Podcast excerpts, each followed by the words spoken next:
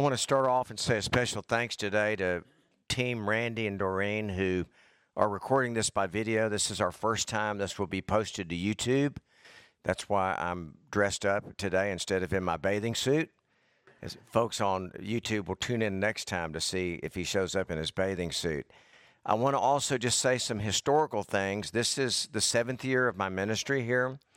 We began together in harness with one another, I believe it was July the 17th, 2016. So we're now in our seventh year. Nothing, we have many, many recordings that are podcast that you can find out there at Union Grove Baptist Church of Whitehall. So today is a special day in that we're inviting the rest of the world into our service and into our sanctuary. Yes, Randy.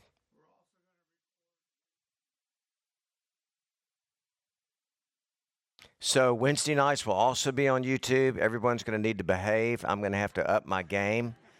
I, I asked Randy, I said, certainly there are some ways to edit things out because I, I sometimes say things that I think, wow, why did I say that?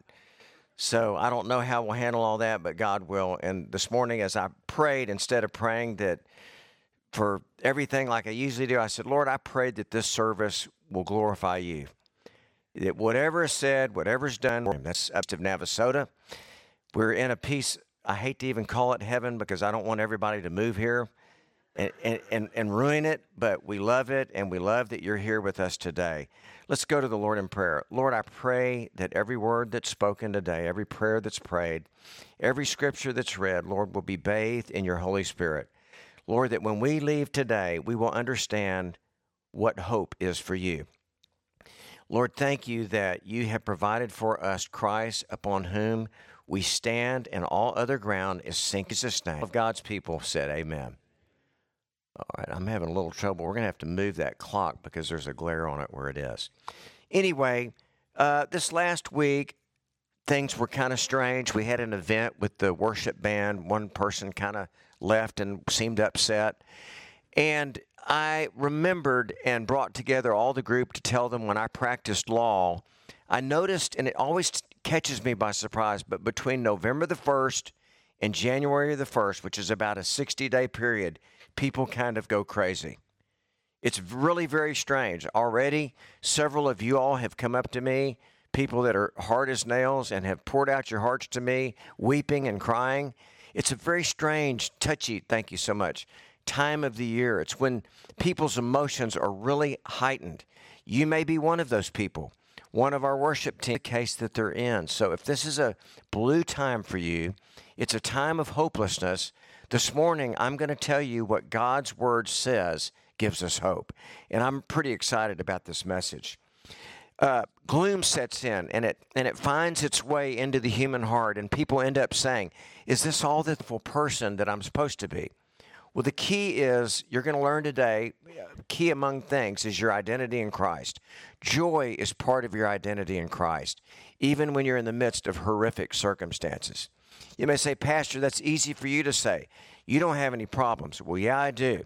And yes, I have. Okay, y'all know, some of y'all, uh, maybe the folks don't know on YouTube watching, but this, I used to speak about an octave higher. I had surgery on my throat. We all go through difficult times. That is part of the human condition. Um, so, anyway, let's look into the heart and mind of God to see. If you'll look up at the screen, we're going to look first. I don't know why we're looking at uh, the songs for today. Huh? It's being fixed and it's all okay. We all have hope that it will happen, and it did. So we never have to give up. So, hope, I have about maybe five basic themes. First off, hope how do we get hope? Let's say that you're hopeless today. How is it that you recapture the hope? And even some have come to me and said, Pastor, I've lost the joy of my salvation. So let's see what God's word says to us about how we get hope.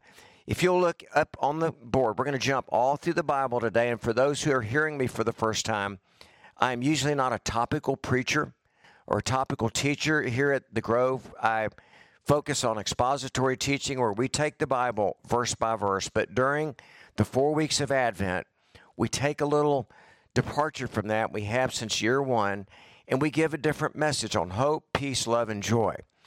And it's interesting, I have never looked back on any of my prior messages about hope or love or peace or joy because the Lord always speaks to us freshly, doesn't He? It's it's a principle of manna. I, I guess I could go back and go, well, I'm going to do this easy this year and go back and read something from last year. It never works that way because you're at a different place today than you were a year ago or that you were seven years ago.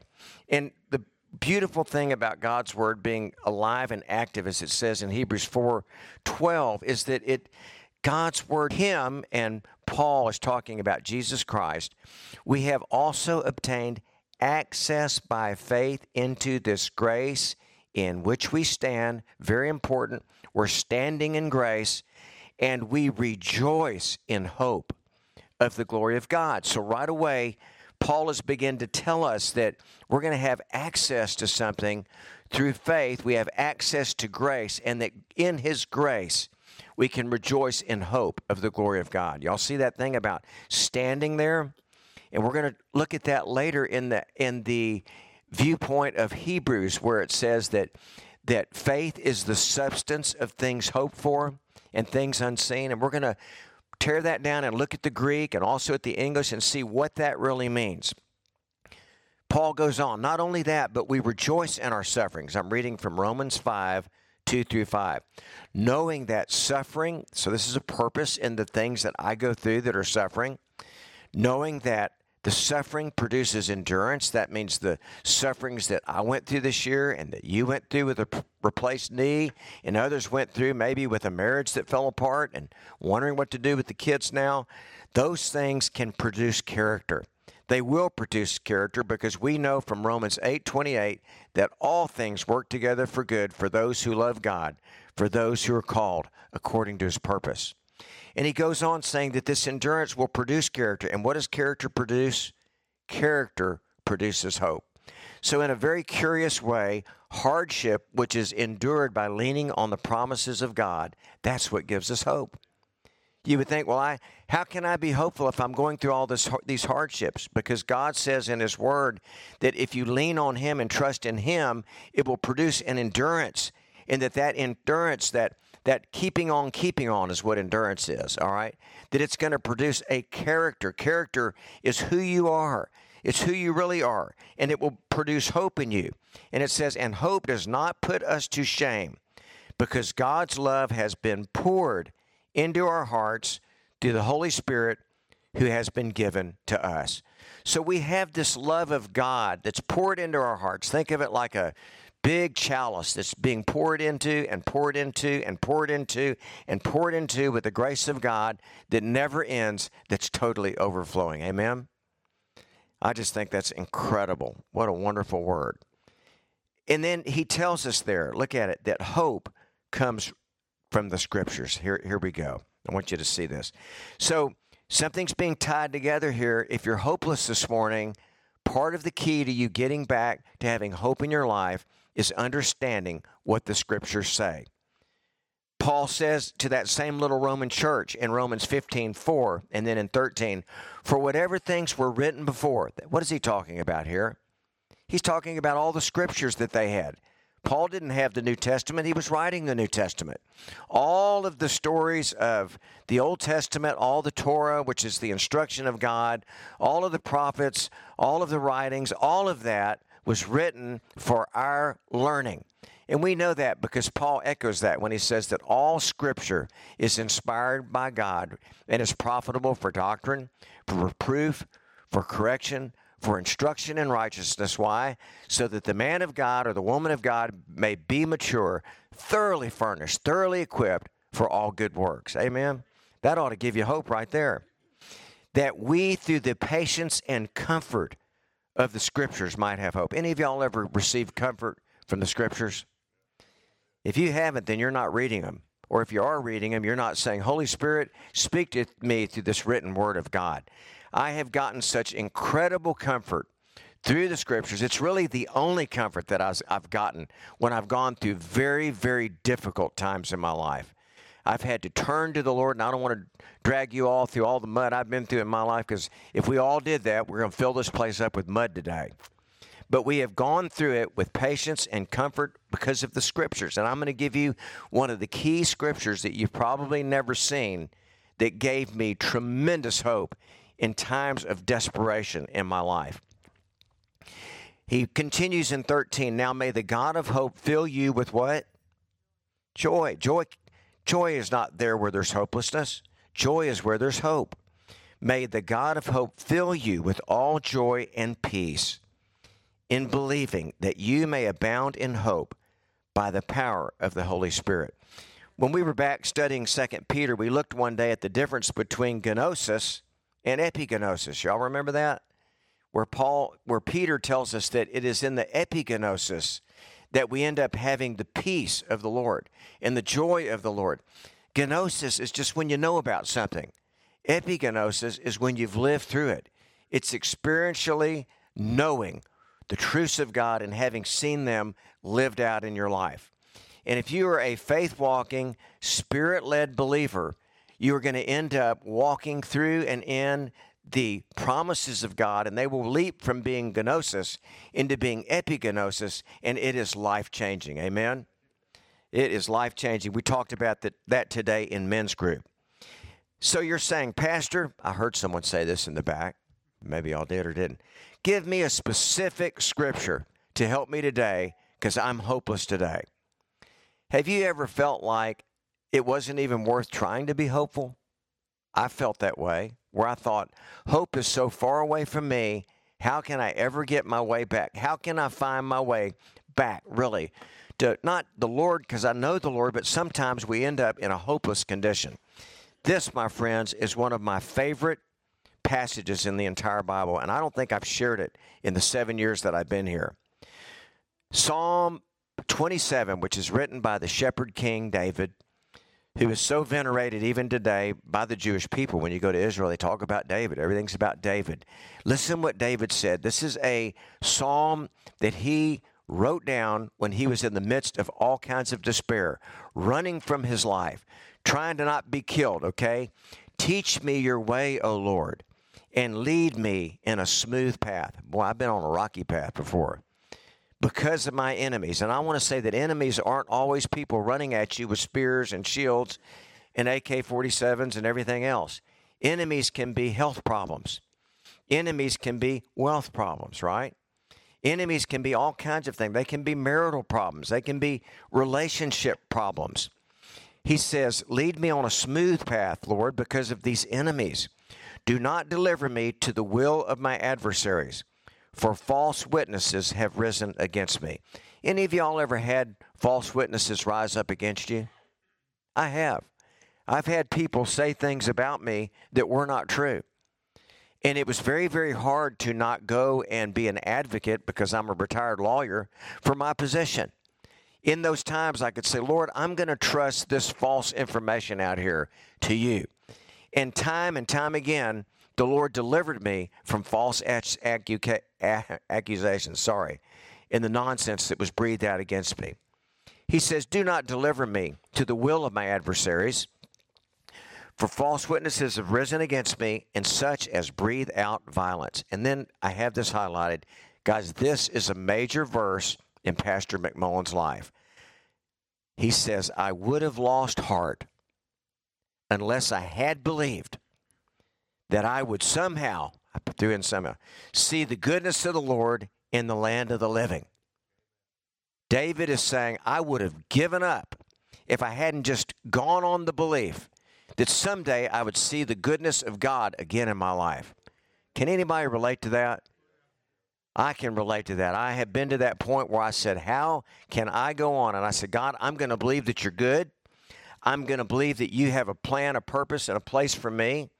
And then, Lord, I'm going to wait on that. And it's so interesting that David puts that with it. He says twice, wait on the Lord. If you are hopeless today, believe that you again will see the goodness of the Lord in the land of the living. It's coming back. You, you may say, I have never been this crippled. The goodness of the Lord is coming back.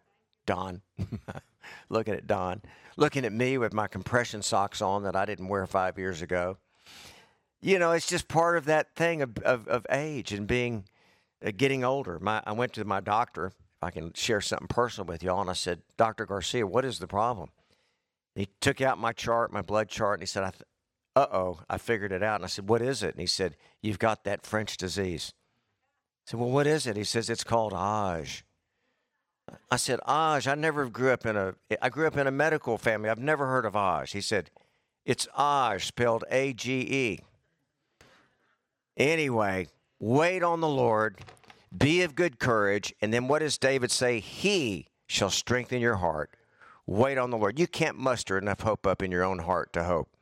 But if you wait on the Lord and you wait again, that's twice, be of good courage because he will strengthen your heart. So that's a real verse from my life. Then we have a next topic and theme here. We gather hope, believe it or not, by giving it to others.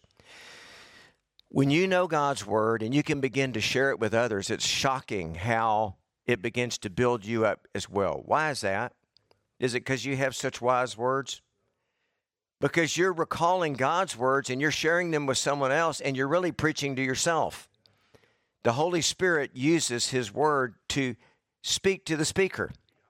And that happens to me many times. I think this morning I'm, I'm preaching to me. If y'all can, is there a problem up there? No. Okay. I saw she was saying, preach on. All right. Good. All right. I'm, I did not know what those signals meant.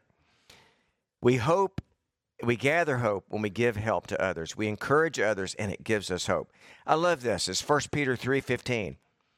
Uh, we studied that just about a month ago. But sanctify the Lord in your hearts. That means be separate, be who you are in Christ, okay?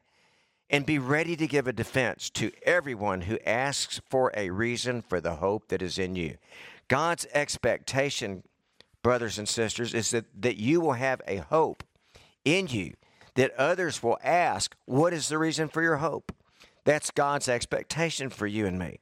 It's not that we run around as mugwumps, as I call it, or Mama used to call it, with a frown on our face. It doesn't mean you, that you're you're, you fake joy. It means that you begin to experience joy because you experience the Word of God and you experience it in and through your heart and your life.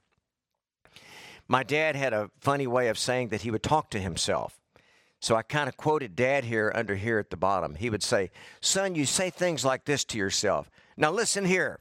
And some of y'all that knew my dad, you can uh, imagine him, Scott, saying this. You know that all things work together for good. Remember, he's talking to himself for those that love God, for those who are called according to his purpose. Hey, that's you. It's all going to work out and it's all going to be okay. That's the way he would talk to himself. I encourage you to talk to yourself and quote to yourself God's word because that will give you hope. Then you'll know God's word and you'll be able to share it with others who are hopeless. And during this 60 days, if you're one of that group that right now doesn't know how you're going to make it through January the 1st, like the old Merle Haggard song, if we can make it through December. I would add through there, if we can make it through November and December, everything's going to be all right, okay? Just talk to yourself, quote to yourself the Word of God, let yourself know it's going to be all right because God's Word says it's going to be all right. Then we have a living hope. Now, living hope is interesting, and I wanted Devin to be here today because the last Wednesday that we were together, Sam Robinson, our youth, one of our youth pastors, youth leaders, got up and he said that he was asking about hope, and Devin said, Hope, godly hope, is anticipating something good. I think that's a really, really good way to put it. It is anticipating something good because a God hope, a God centered hope, is a living hope. All right? It's a living hope. It's alive and powerful. And it's not just a hope like hoping that it's not going to rain tomorrow, hoping that it is going to rain. And he goes on, and Peter says this Blessed be the God and Father of our Lord Jesus Christ, who according to his abundant mercy has begotten us again. So he has born us again. That's what begotten means. We were born again into a living hope through the resurrection of Jesus Christ from the dead. Not just the death and burial of Jesus, but the resurrection as well, Ken. I see you shaking your head back there. We have a Savior, a Messiah, a Lord that came. He died for our sins on the cross. He was put into a tomb, and on the third day, he rose again from the dead. And Paul tells us that if that isn't true, then all of this is for nothing. So we have a hope because he did rise from the dead. And it goes on to an inheritance, and here we go, guys, incorruptible.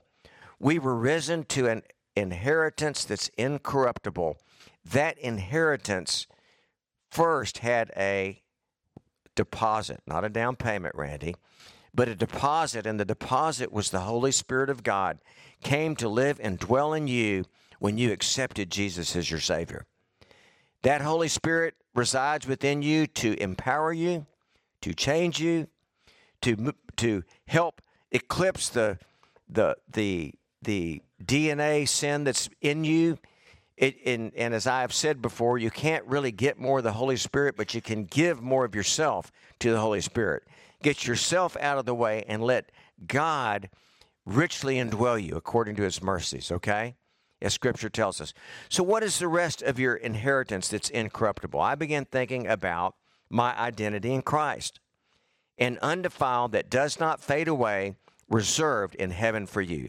I have given you a handout today. I went up to Copy Corner so I wouldn't blow the budget, Sue, on ink and, and had them print this. And you have this today. And for those that are watching on uh, YouTube, you can go to reasonsforhope.jesus.com.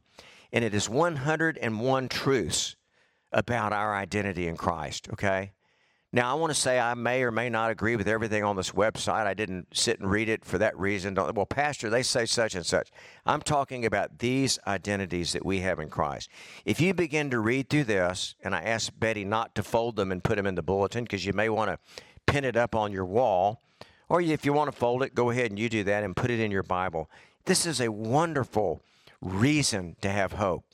Some of my favorites are this I am washed, I am sanctified, I am justified. You are as well in the blood of Jesus.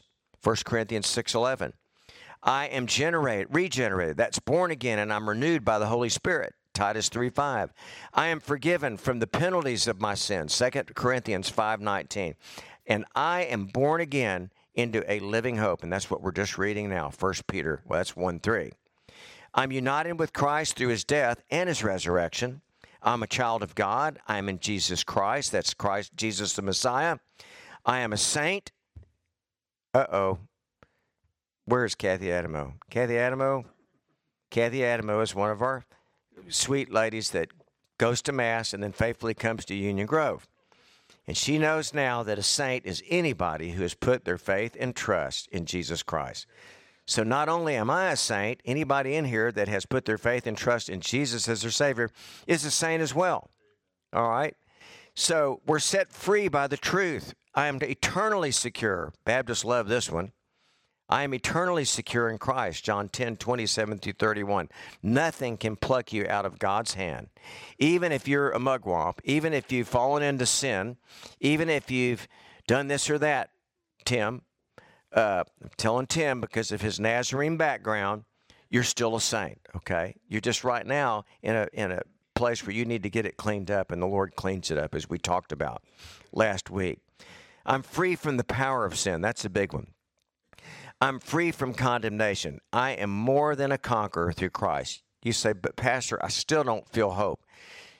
You focus on the Word of God, and it, He will give you strength to have hope. I'm telling you that this morning. Begin to understand who you are in Christ. Then we get to something. There's the got questions, so y'all can all see it.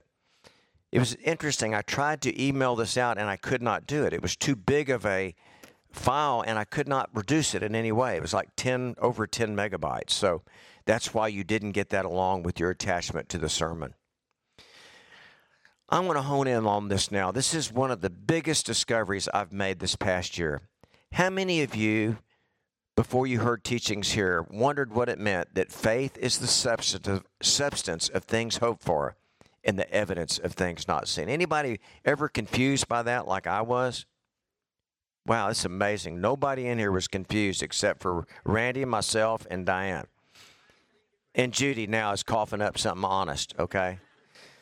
Yeah, next week I'm going to be preaching on lying and not saying the things that are true. So, anyway, I want to look at this. This is Greek. It, this is up here and it's in Greek and it says, Now faith. Uh oh. There, I go ahead. I had to just touch that. Sorry. Yeah, faith is the substance. Really, all you need to look at is that word substance, okay? Substance is the word hypostasis.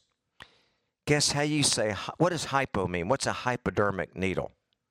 It goes under your skin, Margarita. Hypo means under. What does stasis mean? Do you speak Spanish? Those that speak Spanish, what is el estado? It's the state of something, right? All right. It comes from the word standing. All right. Hypostasis means standing, what's understanding, which we would say in English, substance. Okay. Sub is the Latin word for under. Stance is your stance. It's how you're standing. The question here is what are you standing on? What is under you? Okay? This guys, this is big. Sorry. I'll get back in the camera. I can't wander anymore. I, he has to sit and operate the camera. So substance means faith is the thing that's got to be down under you that you stand on. This is really big. It's the thing under you that if you're standing on that faith in God and in the promises of God, you are going to be able to have hope. That's what this says. If you are standing on anything else, Don or Sylvia or Gita or anybody in here standing on anything but your faith in God and in His promises, you are on sinking sand. There is no relationship I can stand on, my, my marital relationship. There's no amount of money in my checking account or savings account that, that I can stand on that will give me hope, it will always end up giving me hopelessness, okay?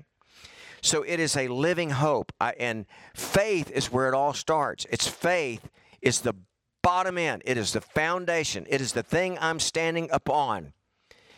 The thing that gives me things hoped for and the evidence of things not seen. That is the key and the secret to, to hope this morning.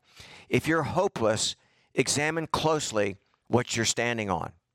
Are you standing on your circumstances? If you are, they're always going to end up taking you into hopelessness.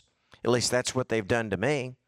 So, Paul, not Paul, whoever is the writer of Hebrews, is telling us that faith is the foundation that needs to be under you in order to give you hope. Hope in Him is the only anchor for our souls because God wanted to make the unchanging nature of his purpose so clear to the heirs of what was promised. Who are the heirs of what was promised? Raise your hand. You're an heir, okay? You're, you're named in the will, all right? Not only that, you've already received it because he died and rose again, and you've received him.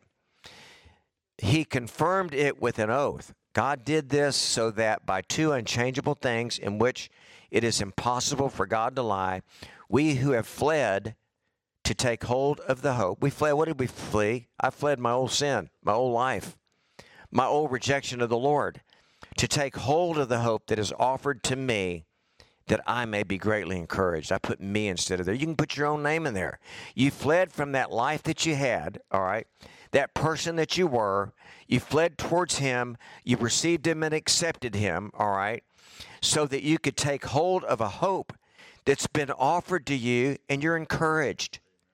Be encouraged in that, in your identity. For why? And it says, We have this hope as an anchor for our souls. It's firm and secure. Nothing else in life is firm or secure. I'm old enough, I'm young enough to still know what I'm reading, and I'm old enough to realize what I read. I guess I don't know how to say this, but I've lived through a lot, and I've learned that Jesus is the only anchor for my soul. I've been such brute through brutal things, not like some of you all, not like some of what people are going through there in the world. But hope in Him truly is the anchor for my soul. And it's the anchor for yours, and it's firm and it's secure. So, what we have is a choice for you today. What will you build your life upon? What are you building your life upon? One of my great uh, great people that I like to study, not because I agreed with everything in his life, is the life of General Nathan Bedford Forrest. I wrote a paper recently about him, how his mother was buried here in Navasota. And near the end of his life, he had been a slave trader, made huge amounts of money in the South. He was one of the most, the richest guys in probably Tennessee and throughout the South. And as the war was lost, his mother died here in 1867. She stepped on a rusty nail and got tetanus. Anyway, uh, he and his little sweet Christian wife, and he was never a Christian. He thought it was a woman's religion.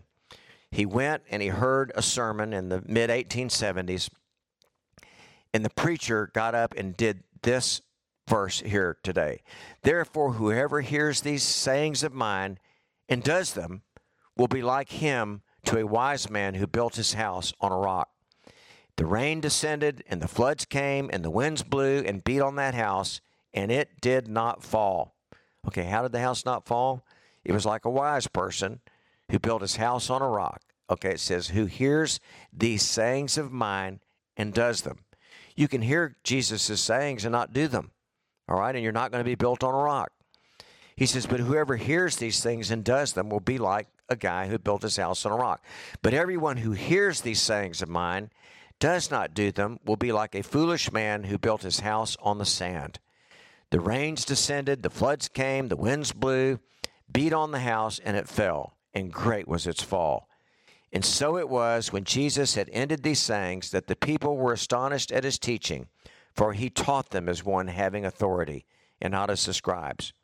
I brought up Nathan Bedford Forrest because when he heard this, the Holy Spirit convicted him, came on him and convicted him, and he wanted to speak to the pastor who told him, he said, I, I feel like I'm that guy that built my life on the sand. He said, Will you go pray about it and come back and see me? And within a few weeks, he came back and he said, Everything I've done in my life was built on sand. I want to be built on a rock. And he gave his life to the Lord. And he became a beautiful Christian right there at the end, weighing half what he did. He had shriveled up because he realized the truth of this. And it said that when he, right before he died, he said, There's nothing standing between me and my Savior. I'm ready to be received by him. This is available to each of us today to hear these sayings and do them. We've heard what God's word said to us this morning that it is a choice for you and me today. The choice first is to receive him. And the second choice is to obey him. Okay? You don't just automatically obey him. All right? But you can through the power of the Holy Spirit. It's not a big effort filled work. It's a matter of you getting out of the way, letting go, and let God take control of your life. Can I get an amen out of you guys? So we go on and we talk about Edward Mote. I just love this guy. Who in here has ever heard of Edward Mote? I didn't hear about him till last night about nine o'clock when I did a Wikipedia search. Edward Mote was born January the 21st, 1797, all right? And his parents were managers of a pub in London. And he grew up in the street out in front of the pub. He had never heard about God, knew nothing about God, and someone came along, and we don't know who, shared the gospel of Jesus Christ with Edward Mote, and he received the Lord. And he was changed forever he got a hunger for God's word and began to study God's word. And he ended up entering the ministry in his 50s. I entered in my 50s, okay, right here in this place, my formal ministry. He pastored the Rehoboth Baptist Church in Horsham, West Sussex for 26 years. He was well liked, I'm reading this right out of Wikipedia, by the congregation in Horsham, and they offered him the church building as a gift. Said, We want to give you the building. And he said this I do not want the chapel, I only want the pulpit. And when I cease to preach Christ, then turn me out of that. He died on the 13th of November, 1874, and he's buried in the churchyard at Rehoboth Church. What an interesting guy. It was him, it was he, I'm sorry, that wrote the words, On Christ the solid rock I stand, all other ground is sinking sand. He wrote it, he said, from the parable of the wise and foolish builders. This is where you'll find your hope today. My hope, your hope, can only be built on nothing less than Jesus' blood and his righteousness. Don't dare to trust the sweetest frame, that means anything else, but wholly trust in Jesus' name. Amen. On Christ the solid rock I stand, all other ground is sinking sand. All other ground is sinking sand. It's all going to burn, Scott Armstrong. Scott says all this stuff is going to burn. I always imagine it burning up like Whitehall, burning up. But it is all going to burn.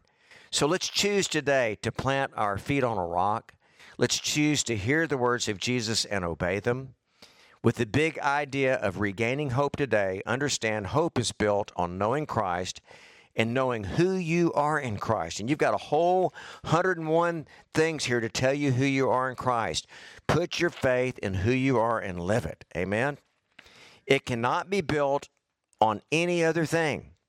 It is the only thing that will satisfy the three basic needs of your soul. And I talked about this in year one. You've got three needs that God put in you the need to be loved and accepted, the need to have value and worth, and the need to have an identity. That means to fit in somewhere. If you try to fill those needs with anything but Jesus and who He is, it will always lead to frustration and conflict. You can't fill it with a, che- a checking account. You can't uh, have someone that loves you love you enough to really feel loved. You got to find it somewhere else. You can't feel that you have value and worth just from what you go do. You're never going to do enough or be enough or be accomplished enough to truly have value and worth, and you'll never fit in. When you know the Lord, you have all three.